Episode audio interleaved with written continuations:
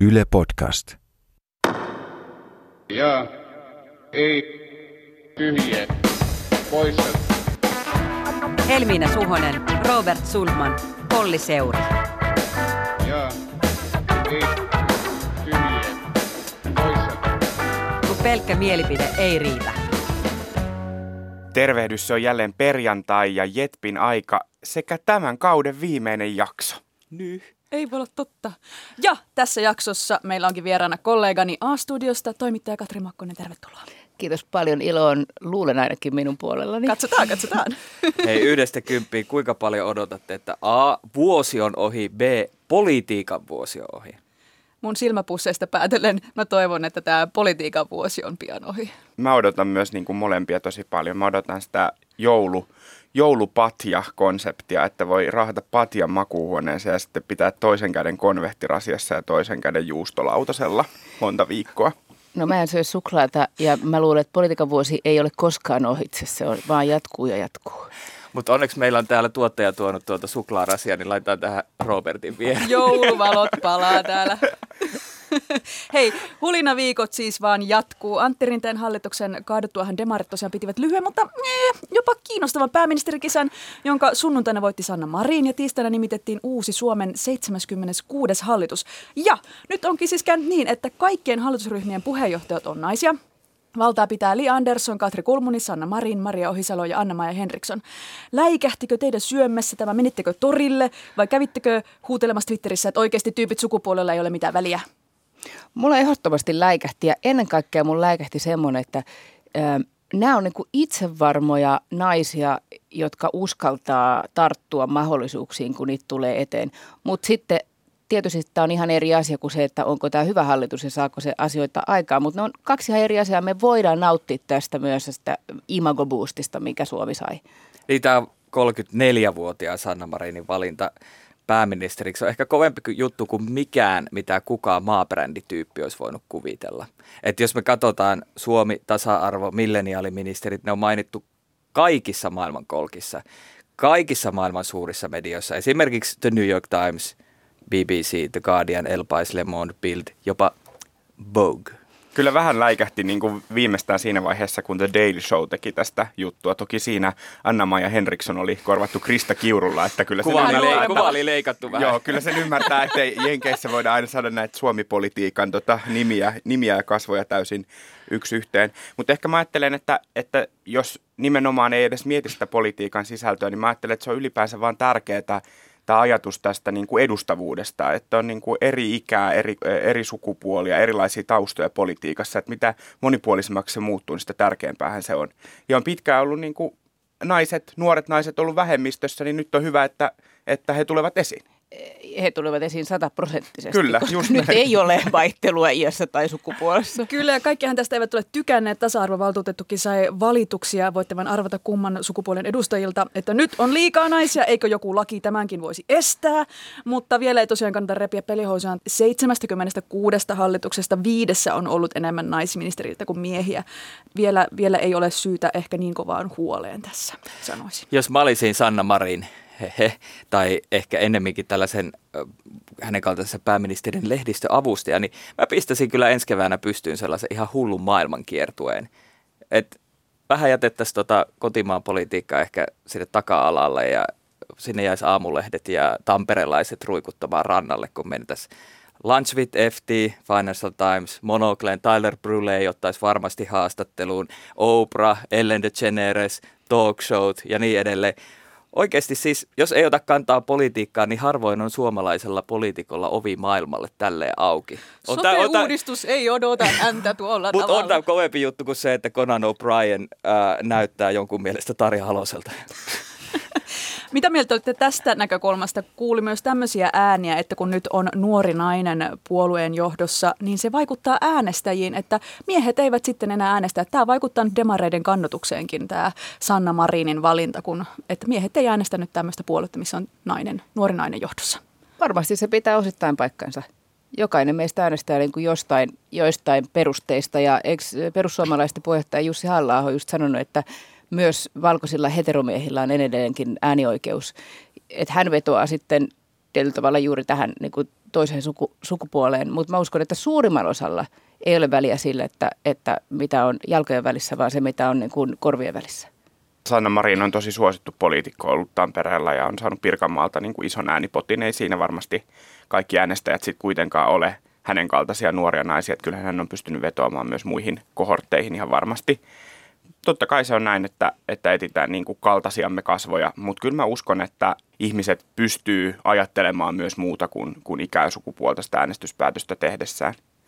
Mutta kiinnostavaa. Se on niin kuin, niin mä vielä voisin sen sanoa, että se on niin kuin musta kiinnostavaa, että tämä argumentti nousee aina tosi paljon esiin. Toinen, mitä on nyt Sanna Marinin tapauksessa käytetty, mitä itse asiassa käytettiin mun mielestä täysin valheellisesti myös Katri Kulmunin tapauksessa, on se, että nyt mennään taas tosi paljon vasemmalle. Mm. Että Kulmunin tapauksessa kirjoittaa, että nyt tulee tämmöinen suuri punamultapuolue ja keskustoittaa suuren loikan vasemmalle. Sehän ei niin kuin pitänyt paikkaansa oikeastaan millään, mitä nyt tähän mennessä voitaisiin todeta. Katri Kulmunin omat lausunnot todistaa aivan päinvastaista. Ja Sanna Marinin tapauksessa myös, että nyt demarit karkaa taas paljon vasemmalle, että kuinka duunarit tai tämmöiset jotenkin keskemmällä olevat äänestäjät vois nyt äänestää demareita. Sanna Marin on vasemmalla, Antti Rinne oli mun mielestä kuitenkin aika samalla tavalla vasemmalla, että en ymmärrä, mistä tämä voi kumpua. Varmasti olennaisempi kysymys tässä koko jutussa on se, että kuka äänestää demareita, piste, tai kysymysmerkki. Koska, ja niin, se on ollut ihan demareille olennainen kysymys jo pitkään. Juuri näin, ja se ei niin kuin liity nyt sitten välttämättä siihen kukaan puheenjohtaja. Just näin. Ja sukupuoleen liittyen taas mä ajattelen, että se jako on nyt tällä hetkellä kiinnostavasti se, että on tämä hallitus ja oppositio. Ne näyttää tosi erilaisilta siinä vaiheessa, kun ne menee vaalitentteihin joskus 1,5 vuoden päästä tai 2 vuoden päästä. Ja sitten jos me ajatellaan, että mitenkä edellisissä eduskuntavaaleissa vihreiden eduskuntaryhmä oli niin naisvaltainen, mitenkä me tiedetään, että perussuomalaisten äänesteissä on tosi paljon miehiä. Et se voi olla yksi muuttuja, joka on tulevissa vaaleissa kiinnostava. Vaikka vaalitentteihin on toki pitkä aika ja että me ei tiedetä yhtään, ketkä ovat silloin puheenjohtajina. Se on myös hyvä pointti. Kyllä. Hei, mutta mitä mieltä olette tästä ylipäänsä tästä uudesta hallituskokoonpanosta? Siellähän tuli sanomista myös siitä, että demokratia kärsii, koska Rinne pääsi ensimmäiseksi varapuhemieheksi ja Paaterokin sai hypätä takaisin ministeriaition eronsa jälkeen kuntaministeriksi. On hoettu tätä, että tämä on uuden sukupolven punamulta. Voiko joku nyt kertoa, mitä tarkoittaa uuden sukupolven punamulta? Melkein tuli munapulta. Joo, sille. Mä en yhtään tiedä, mitä se tarkoittaa ja musta se voi sanoa ääneen, että se vasta tässä muodostuu. Mutta haluaisit siis kysyä siitä, että mikä on uuden ajan tai uuden sukupolven punamulta vai että oliko se ok, että Rinteestä tuli varapuhemies ja Paaterosta ministeri? Voit vastata kumpaan vain. Täällä on kahden kärin kysymyksiä. Täällä on kahden kärin kysymyksiä. En mä halua vastata just nyt kumpaankaan, mä haluan mielelläni kuulla, että mitä mieltä muutoin sitten joko peesata tai olla eri mieltä. Siis Paatero-keissihän on ollut musta tässä niinku se mielenkiintoisin ja emme pysty ajattelemaan sitä millään muulla tavalla kuin mikä varmaan on ollut se suosituin analyysi tästä, että hänet erotettiin turhaan ja sitten toverit oli siitä tosi surullisia ja toverit mut ikään kuin palkitsevat tästä mä oon eri mieltä. No kerro. Jos me katsotaan, että mistä Paatero on kotoisin, mitä vaalipiiriä hän edustaa, niin siellä on kova pako demareista perussuomalaisiin. Sieltä oli pakko saada demariministeri. Tämä oli niinku tällaista reaalipolitiikan sanelemaa myös, että Paatero sai uuden ministerisalkun. Siinä on varmasti mukana myös tätä, mutta ei pidä unohtaa niin kuin tätä ihan tällaista kuin vaalimatematiikkaa tässä. Niin ja sitten se, että Paatero erotettiin turhaan, niin ehkä demareiden näkökulmasta. Nimenomaan. Mutta vaatiko kukaan muu Paateron erottamista kuin demarit? Mutta jos se tilanne ei olisi edennyt niin kuin se eteni, niin mä ajattelen, että se paine olisi kyllä kohdistunut. Joo, ilman muuta. Ja ilman muuta niin kuin ei keskusta olisi hyväksynyt Paateron takaisin tuotia, ellei niin kuin Rinne olisi lähtenyt pääministerin paikalta. Juu. Eli tavallaan niin kuin se hyvitettiin jotenkin sillä, jos näin rumasti. Ja jos puhemiehen paikkaa ajatellaan, niin meillä on semmoinen tietty perinne, että esimerkiksi entiset pääministerit ja entiset pitkään ison puolueen puheenjohtajana olleet henkilöt, heitä on niin kuin helppo siirtää vähän niin kuin sen päivän politiikan ulkopuolelle sinne puhemiesaitioon. Ja tässä on ehkä tämmöinen niin rangaistusajatus, että oliko se tarpeeksi, että he erosivat niistä pesteistä, mistä sanottiin, että teidän pitää erota, vai olisiko sen pitänyt jatkua siihen, että he eivät saa tehdä mitään sen jälkeen? Juuri näin, että eihän me voidaan ajatella, että Antti Rinteestä olisi jotenkin tullut persona non grata. Ja totta kai demarit myös niin kuin ymmärsivät tämän, että keskusta ei voi myöskään sanoa, että ei enää mitään Rinteelle. Että demarithan pelasivat sen myös sillä tavalla aika taitavasti, että he tietyllä tavalla sanoi viimeisen sanan tässä kuitenkin. Huomaa, että politiikan tapahtumat etenee nopeasti, että me äänitettiin ekstra viime viikon keskiviikkona. Nyt tuntuu, että moni asia on jo niin kuin elänyt tai muuttunut suhteessa siihen aika paljon. Toisaalta mä luulen, että meidän silloin tekemät analyysit oli kohtalaisen päteviä. Taputus omaan selkään. Kyllä. Se on hyvä antaa niin kuin kiitosta myös itselleen, mutta onko meille edelleenkään selvää se, että mikä sai Antti Rinteen lopulta lähtemään? Miksi Antti Rinteeseen se luottamus katosi, koska sehän oli tämä suuri kysymys, mitä tässä pohdittiin, mitä mediakriitikot ovat pohtineet, että journalismi ei ole onnistunut kertomaan, mikä Antti Rinteen lähdön todellinen syy oli ja mitä on myös puhuttu, tai sitä on penätty tässä poliittisessa keskustelussa. Musta siitä on tullut myös vähän sellainen niin kuin mantra, joka sitten on niin kuin tarttunut jokaiselle, mikä olikaan se todellinen syy.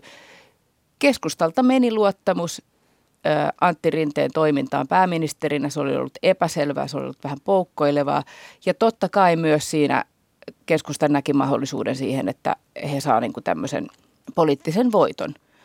Mutta ei varmaan ole mitään yhtä yksittäistä syytä, vaan se on vähän sellainen pidempi kaari, joka sitten kilpistyi siinä postikiistassa, joka oli todella sekavan näköistä ja siinä tuli puhuttua asioita, mitkä olisi pitänyt tietää toisin.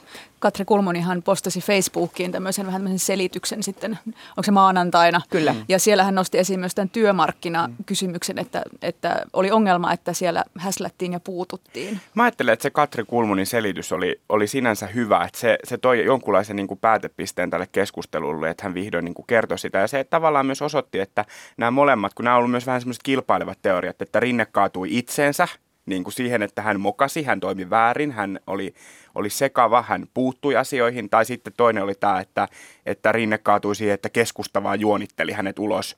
Jotkut jopa sanoivat, että ideologisista syistä, että siellä oli kostoa, oli Anneli Jäätteenmäen kostoa, oli kaikenlaisia niin kuin tämmöisiä teorioita.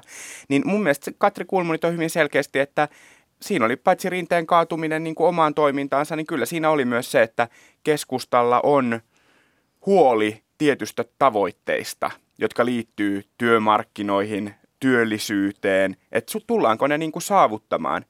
Ja kyllä se on aika kiinnostavaa, sitä mä vaan niin kuin jään tässä odottamaan, että kun keskustan kannatus on kuitenkin tässä koko ajan laskenut alaspäin, että kuinka kohan stabiili hallituskumppani keskusta aikoo olla, että mä luulen, että mitä lähemmäs mennään niin kuin 8% ja 6%, niin se on oikeastaan ihan sama, että tuleeko keskusta saavuttamaan niitä itselleen tärkeitä tavoitteita, vaan se saattaa tehdä jokaisesta asiasta hyvin vaikean. Ja sen takia demareiden pitäisikin nyt tässä vaiheessa istua keskustan kanssa alas ja pitää käydä nämä kipukohdat läpi etukäteen ja sopia, tehdä niitä kompromisseja, että tästä ei lähetä tällä tavalla. Joka kysymyksestä ei voi tehdä tällaista, että keskusta on lähdössä toiseen suuntaan ja demarit toiseen suuntaan. Että näitä tämmöisiä, niin kuin al-Holinkin tapaus tällä viikolla on tuonut esiin, niin pitää olla yhtenäinen linja. Se on pakko sorvata etukäteen. Ei julkisuudessa näitä käydä tällä tavalla läpi. Kohta puhutaan al-Holista lisää, mutta kyllä tämän, kun olin eilen eduskunnan käytävällä, niin mietin, että kohtako taas Antti Kurvinen ja Katri Kulmuni tulee tuosta ovesta ulos ja sanoo, että meillä on nyt vähän henkilöön liittyvää epäluottamusta. Tällä kertaa Pekka Haavistoon.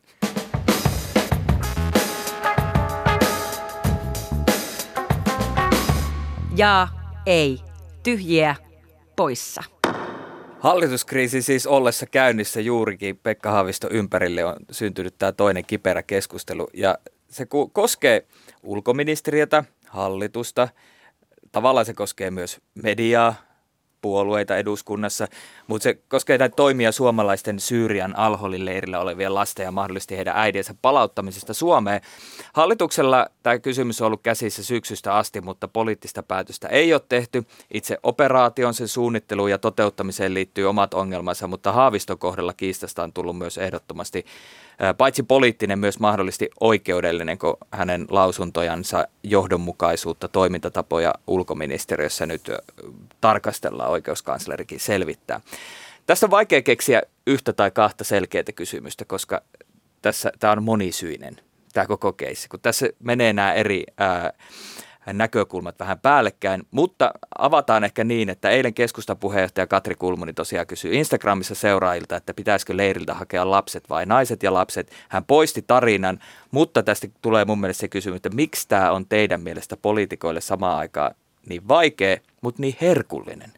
Onko tämä herkullinen? Mä kanssa mietin, että onko tämä herkullinen. Tämä on nyt herkullinen oppositiolle. Niin, mutta he ovat poliitikkoja. Niin, mä olen seurannut aika montaa ajankohtaisohjelmaa tällä viikolla ja mä näen sen, miten osa oppositiosta nauttii tällä tilanteella spekuloinnista tai hallituksen syyttämisestä. Tämähän on ihan uskomattoman vaikea moraalinen ja oikeudellinen kysymys. Ja tietyllä tavalla tässä on joillekin puolueille, tämä on helppo kysymys, niin kuin varmaan vihreille tämä sopii, niin kuin, että on helppoa päättää, että tuodaan lapset, tuodaan kaikki halukkaat tai tuodaan äiditkin, jos tilanne sen vaatii.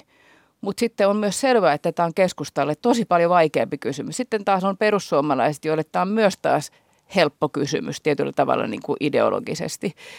Jotenkin niin kuin, jos ei tämä olisi tullut näitä vuotoja, Ilta-Sanomien se ensimmäinen vuoto siitä niin kuin ulkoministeriön virkamiesten kipuilusta siitä, että tämä tehdään niin kuin virkamiespäätöksenä, niin varmaan tämä operaatio olisi ehkä jopa niin kuin saatu päätökseen tavalla tai toisella. Ja sitten siitä ei olisi tullutkaan näin poliittinen, se oli taas niin kuin jälkikäteen sitten käyty läpi, että mitä tapahtui. Mutta nyt tämä on niin kuin täysin politisoitunut ja mä en näe, että tässä olisi muuta mahdollisuutta kuin, että tosiaan hallitus tekee poliittisen linjanvedon. Että sehän on ollut outoa, että se on vaan iltakoulussa jollain tavalla niin kuin hiljaisesti hyväksytty joku toimintalinja. Sekin on ollut tietysti poliitikoille helppoa sivuttaa se, mutta tietysti on myös asioita, jotka tehdään virkamiestyönä. Mutta kun tehdään poliittinen päätös tai jos tehdään poliittinen päätös, niin voiko sekään olla hirveän niin kuin se ei voi olla kovin spesifi, koska sehän vanhenee käsiin, koska se tilanne muuttuu koko ajan. Niin, ja voiko tehdä poliittisen päätöksen, joka ei olisi kansainvälisten sopimusten mukainen? Mä mietin vielä tähän tilanteen niin kuin vaikeuteen tai herkullisuuteen, niin kyllä mä mietin myös niin kuin suoraan sanoen sitä, että jos keskustan kannatus olisi 25% tai 30%, niin olisiko tämä niille vaikea kysymys? Keskustassa kipuillaan selvästi nyt tämän julkisen kannan kanssa, että vain lapset. Mä mietin myös tätä niin kuin sitä moraalista ongelmaa, että mitä tässä täytyy tällä hetkellä punnita, niin se on se, että kuinka turvallinen se lasten elo on siellä leirillä, pelastetaanko ne lapset, on tämä YK:n lasten oikeuksien sopimus, missä sanotaan, että lapsella on oikeus elämään, niin sitä punnitaan vasten suomalaisten turvallisuutta. Eilen A-talkissakin keskustan edustaja sanoi, että suomalaisten turvallisuus tulee ensin. Sen takia näitä äitejä ei voida palauttaa. Eli on tämmöinen potentiaalinen uhka, joka kohdistuu mahdollisesti suomalaisiin, jos he tulevat tänne ja tapahtuu jotain pahaa. Ja sitten on tämä nyt aktiivinen tilanne, että siellä meillä lapsilla on uhka. Suomalaisten määrittely tässä. Kyllä. Tietysti kun oikeus elämään on varmaan niin kuin se perimmäinen oikeus. Et eilen muistaakseni perussuomalaisten Riikka Purra kysyi ulkoministeri Haavistolta kyselytunnilla, että kannatko sinä vastuun, jos nämä suomalaisnaiset palaavat ja tekevät terroristisen iskun. Niin tietyllä tavalla takaisinhan voisi heittää kysymyksen, että kannatko sinä vastuun, jos joku näistä lapsista kuolee leirillä. Nämähän on äärimmäisiä kysymyksiä. Kyllä. Ja on hirveätä, että tämmöisiä joutuu asettamaan vastakkain.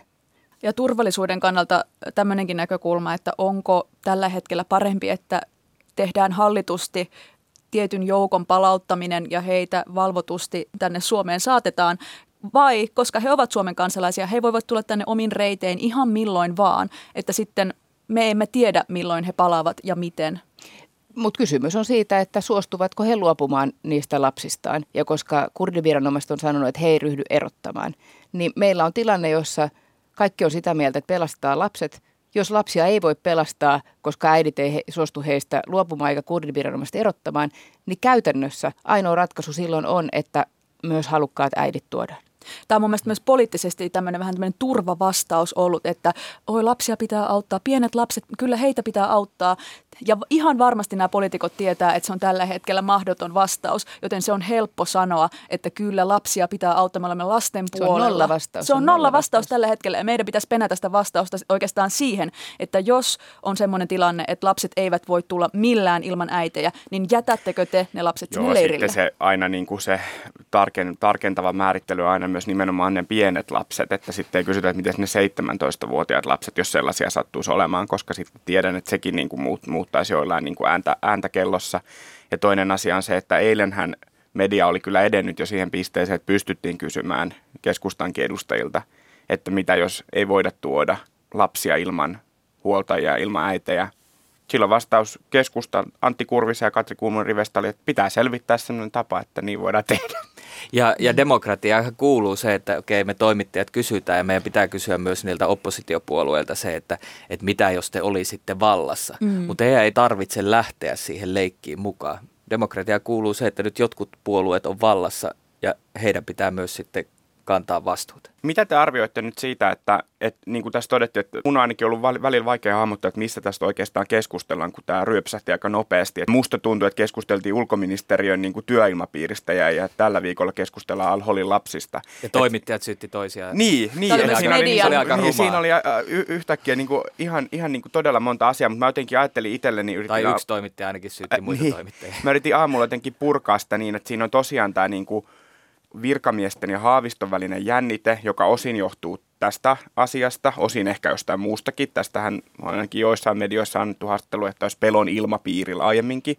Kyllähän täytyy sanoa, että sen jännitteen pitäisi olla virkamiesten ja muidenkin ministereiden välillä, koska muut ministerit ovat hiljaisesti siunanneet tämän toimintalinjan. Toinen on tämä kysymys siitä, että mitä tehdään näille al-Holin lapsille, eli tavallaan missä se päätös tehdään, että pitäisikö se tehdä poliittisesti, valtioneuvoston istunnossa tehdä siitä päätös, riittääkö tämmöinen iltakoulutasoinen ministerin toimintalinjaus, jota on sitten lähdetty edistämään sinne, ja sitten kolmas on ihan nämä al-Holin lapset, että mitä niille pitäisi tehdä, koska se vielä, että on päätös, niin siinä päätöksessään pitäisi vielä olla se, että mitä niille pitäisi tehdä.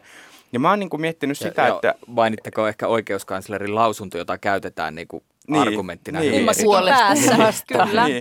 mä oon miettinyt sitä, että eilenhän Haavisto tuntui sanomaan, että se hänen toimintalinjansa, kun hänet kysyttiin, että mikä se sitten on, niin eduskunnan kyselytunnilla vastasi, että olisiko se ollut Paavo Arhimäki, joka kysyi, että millaisia päätöksiä tässä ylipäänsä voi tehdä. Ja Haavisto sanoi, että no voisi tehdä semmoiset, että tuodaan kaikki. Sitten voisi tehdä semmoiset, että ei tuoda ketään. Ja sitten voisi tehdä semmoiset, että käytetään tapauskohtaista harkintaa. Ja hän sanoi, että tämähän on se ministerin toimintaohje tällä hetkellä virkamiehille, että he sitten virkavastuulla tapauskohtaisesti harkitsee, ketä voidaan tuoda. Niin, mä oon kyllä lukenut sen paperin, mikä meillä on se dokumentti, niin siinä kyllä lukee, että ensisijainen suunnitelma on tuoda kaikki halukkaat. Mm. Et mä en tiedä, mihin tämä mustaa valkoisella oleva paperi nyt unohtuu. Mutta tässäkin on niinku jännite. Tämä on se, mikä on eilen sanottu eduskunnan kyselytunnilla. Mutta mä mietin lähinnä sitä, että ainakin demarit ja keskusta antoi niinku tukensa sille, että tämmöinen poliittinen päätös nyt voidaan tehdä. Ja varmaan sillä tarkoitetaan sitä, että pitää tehdä, mutta he sanoivat, että voidaan tehdä. Mutta mä tulkitsen, että he haluavat tehdä sen siihen tiistain välikysymykseen niin kuin mennessä. Niin tarkoittaako se siis lopulta sitä, että se päätös tulee olemaan sen suuntainen, että harkitaan tapauskohtaisesti. Niin kuin se hankaluus on siinä, kun Helsingin Sanomatkin kirjoittaa tänään, että tämmöinen poliittinen päätös tarkoittaisi siis sitä, että hallitus ei päätä varsinaisesti mitään. Niin. Että se voidaan tulkita heti näin, vaikka siinähän tehdään se poliittinen päätös, että se menee tapauskohtaiseksi päätökseksi ja virkavastuulla on sitten poliittinen legitimiteetti tehdä niitä päätöksiä, mitä ne on. Virkamiehet ehkä tarvinnut sen selkänojan, mutta sitten se puolustus on edelleen auki. Niin kuin, että mä voin nähdä, kuinka se keskustelu ryöpytetään senkin päätöksen jälkeen, mutta mä ymmärrän samaan aikaan, että ehkä siellä on ihmisiä, jotka tarvii sen, että se ei ole niin kuin tiukka, että siihen jätetään vähän ilmaa siihen päätökseen. Silloinhan se pystyttäisiin perustelemaan, että ketkä tulee ja ketkä ei. No musta se nimenomaan niin kuin vaikuttaa siltä ja musta siinä on myös semmoinen terve jotenkin, että nyt tämä asia on niin kuin tuotu tänne poliittisen debatin kentälle, tämä on myös hyvin politisoitunut, niin musta tuossa on myös ehkä semmoinen ihan terve yritys vähän epäpolitisoida myös tätä asiaa. Mutta onhan se älyttömän vaikea, kun annetaan yksityiskohtaista harkintaa, että jokainen tapaus kerrallaan. Silti ollaan edelleen sen kysymyksen edessä, että ketkä niistä sitten tänne tulee, onko ne lapset vai äidit ja lapset. Siitä kysymyksestähän tässä ei kuitenkaan pääse yli. Emme saa ratkaistua al-Holin kysymystä tämän pöydän ääressä. Ja musta tuntuu, että se ehkä onkin tämän lähetyksen pointti. Ja mä haluan antaa sen joululahjaksi kuuntelijoille tämän ajatuksen siitä, että tästä asiasta ei tarvitse tällä hetkellä olla mielipide. Tässä ajassa jotenkin tuntuu siltä, että pitäisi olla joka asiaan mielipide, mutta mun mielestä tässä ei tarvitse tehdä mielipidettä, koska sitä arviota ylipäänsä on tosi vaikea tehdä, koska kaikki tieto ei ole julkista. Meillä on semmoinen niin kuin reikäinen tilkkutakki, mikä me niin kuin tässä nyt yritetään niin kuin katsoa, että mikä on niin kuin se kokonaisuus, mutta meillä ei ole sitä kokonaisuutta. Niin kauan, kun ei levitä salaliittoteorioita. Kyllä, ja ylipäätään mä puolustan sitä, että sivistyneeseen kansalaisuuteen ei kuulu se, että on kaikkeen mielipide. voi kuunnella erilaisia näkemyksiä ja voi vähän pohtia itse, että mitä mieltä mä ehkä olisi. Mutta on ihan ok, että ei ole kaikkeen mielipidettä. Voi olla tosi informoitu, mutta ei muodosta lopulta semmoista kantaa. Koska vielä kaiken lisäksi tässä viestintäympäristössä, missä me eletään, niin sitten kun ajautuu siihen, että ottaa sen mielipiteen, niin kohta sä oot siellä janalla jossain kohdassa ja sitten siellä puolustetaan sitä omaa joukkuetta. Puolustatteko te myös sitä, että kaikki viranomaisten suunnitelmat tämmöisiin erittäin tulenarkoihin asioihin, joissa esimerkiksi kuten ministeri Haavisto tällä viikolla sanoi, että jos Suomi kertoisi nyt suureleisesti tarkasti niin kuin suunnitelmistaan, niin näitä tietoja voitaisiin käyttää myös osittain niin kuin meitä vastaan. Niin mitä mieltä te olette tästä? Puolustatteko te sitä, että tämmöiset tiedot voi olla myös salaisia? Totta kai, siis sehän on ihan selvää, että ne voi olla ja niiden pitää olla, mutta mun mielestä iso kysymys on siinä, että miksi meidän viranomaiset eivät ole osanneet jollain tavalla viestiä paremmin tätä asiaa, että voi kysyä, että mitä esimerkiksi poliisiylijohtaja on vastannut. Että eikö voi sanoa asiaan, että tämä on asia, josta emme voi puhua julkisesti, on aivan selvää, että meidän täytyy varautua siihen erinäköisiin skenaarioihin piste ja toistaa sitä, että tämä on asia, mihin minä en voi kommentoida.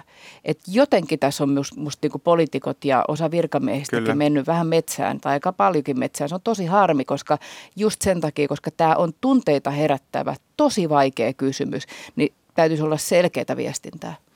Näin puhuu entinen tasavallan presidentin viestintäpäällikkö. Kokemus ja asiantuntemus. Ja onhan tässä tämmöisessä tilanteessa, kun tiedetään, että ei voida antaa kaikkia tietoja ulos, niin on se vastustaja tai kuka tahansa haluaa hämmentää ja käyttää hyväkseen tilannetta, niin on helppo tässä hetkessä ehdotella ja sanoa kaikenlaista, kun tietää, että toinen vastapuoli ei pysty sanomaan kaikkia argumentteja ulos. Samahan se on itse asiassa myös näissä henkilöstöasioissa, että mä en niin kuin varsinaisesti tiedä, mitä ulkoministeriössä on nyt tapahtunut, ja se on varmaan sitten, kun tämä al-Hol-jupakka on jotenkin, en mä tiedä, saanut jonkun pisteen, niin sitten varmaan palataan siihen ulkoministeriön työilmapiiriin, josta on puhuttu jo niin kuin pitkään, mutta samahan siinäkin on, että se on työnantajalle, oltaisiin me sitten ulkoministeriö tai Yleisradio tai ihan Perän tuote ja putki Oy, niin se, että jos työntekijä tulee sieltä ja esittää väitteen lehdistössä, niin se on sille työnantajalle sinänsä kinkkinen tilanne, että se ei voi kommentoida työsuhteen esimerkiksi yksityiskohtia julkisuuteen, toisin kuin siis työntekijä itse saa kyllä kommentoida tietysti hänen tilannettaan. Ja vertailujen mukaan ilmeisesti ulkoministeriön työilmapiiri on keskimääräistä vähän parempi, kun verrataan muihin ministeriöihin. Nyt odotetaan vuotoja muista ministeriöistä. No niin. Keskustelu päättynyt. Jaa, ei, tyhjiä, poissa. Ja on aika jälleen tempaista Jetp-kysymykset. Näihin siis vastataan joko jaa, ei, tyhjää tai poissa. Britanniassa käytiin eilen merkittävimmät vaalit sukupolveen. Ylivoimainen vaalivoittaja pääministeri Boris Johnson väisti kampanjan aikana paitsi vaikean haastattelun BBC:n tunnetun Andrew Neilin kanssa, hän myös pakeni toimittajia pahimmillaan jääkaappiin.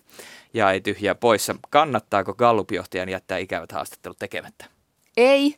Sen takia, että on tosi tärkeää, että media pystyy kysymään vaikeita kysymyksiä. Ajattelin tämän median ja kansalaisten kannalta, en sen poliitikon kannalta. Minä mietin samalla tavalla sanon kanssa, että ei, sinne pitää mennä sinne haasteluun. Äänestäjä joutuu muuten ostamaan sijan säkissä. Aleksis Kiveä lainatakseni, mykkäpeikko meitä kammoittaa enemmän kuin se, joka kirkuu ja peuhaa. No en mä tiedä. Jos mä nyt sitten ajattelen sitä poliitikkoa, niin kyllä, aina kannattaa paeta jääkaappiin kaikkia tiukkaa kysymyksiä. Mikä tämä jääkaappi oli? Let's not go there. Mutta mä sanon myös kyllä, niin kauan kuin yleisö ei siitä rankase. Että poliitikot laskelmoi yhä enemmän, mitä he voi hyötyä jostain haastattelusta. Mutta sitten kun tänään Boris Johnsonia on verrattu useaa kertaa Margaret Thatcheriin, niin demokratian kannalta kehottaisin Johnsonia pohtimaan. What would Iron Lady do? Mä katson aina asioita demokratian kannalta. Tällä viikolla Pohjanmaan kokoomusnaiset kyseenalaisti naisenemmistöisen hallituksen ja kutsui sitä huulipuna-hallitukseksi. Myöhemmin Pohjanmaan kokoomusnaiset selitteli tätä kannanottoa viestintävirheellä.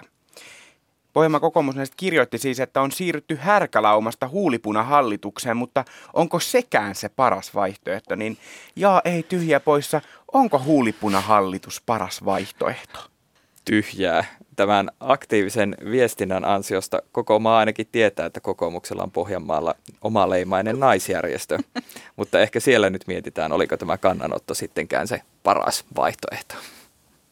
poissa. Mä en edes halua kommentoida tätä asiaa. Mä kanssa on tyhjää, koska siis mä oon niin väsynyt, mä yritin keksiä tästä huulipunahallituksesta tai väkisinmakuupussin kaltaista sanaleikkiä jostakin huulipunamulta hallituksesta. Niin huulipuna. Aika hyvä, aika hyvä. Niin, huulipunakaarti, huulipuna-armeija. Mutta huulipunamulta oli kyllä hyvä. Se on myöskin turvallisempi kuin huulipunakaarti. Huulipunaupseeri. Ne on sotaisia jotenkin. Niin on kyllä. Sotatermit päällä. Google julkaisi vuoden 2019 suomalaisia eniten kiinnostaneet haut. Suomalaiset googlasivat eniten muun muassa näitä. Triplan kauppakeskus, Kurttu Ruusu, Curly Girl Method, Unifeta pasta, Matti Nykänen, Big Brother ja Notre Dame. Miten kysymykset suosituin oli, miten laihtua? Ja ei tyhjä poissa, googletitko sinä Unifeta pastan tai Curly Girl Methodin? Hyvin lausuttu kaikkina sanaa. Ei, mutta olen kyllä lukenut molemmista. Joo, mä googletin Unifeta-pastan. En, mutta olisi tavallaan kiinnostavaa nähdä, että miten tämä Curly Girl sopisi sulle henkilökohtaisesti tai Robertille. Joo, nyt vaan sitten kuulijat tekemään Photoshop-versiot. Kyllä, minä vastaan, että jaa, mä ensin luultavasti googletin Unifeta-pastan, söin sen ja sen jälkeen varmaan googlasin sen, että koska aika paljon on juustoa siinä, niin että Unifeta-pastassa, että miten laihtua sitten sen jälkeen. Klassikko. Klassikko. Kiitos, että kuuntelit Jetpin. Mitä mieltä olit? Laita meille palautetta vaikka Twitterissä tai Instagramissa. Tunniste on tietysti #Jetp. Ja tätä jaksoa olivat tekemässä minä Olli Seuri, äänessä äsken ollut Robert Sundman, Helmiina Suhonen sekä vieraanamme myöskin kollega, toimittaja Katri Makkonen. Kiitos. Kiitos teille. Äänitarkkailijana oli Laura Koso ja äänisuunnittelijana Joonatan Kotila. Tämä oli tämän kauden vikajakso. Palaamme seuraaneet tammikuun lopussa, kunhan eduskuntakin palaa istuntotauolta. Hyvää joulua! Tip-tap, tip-tap. Jaa, ei, tyhjiä, poissa.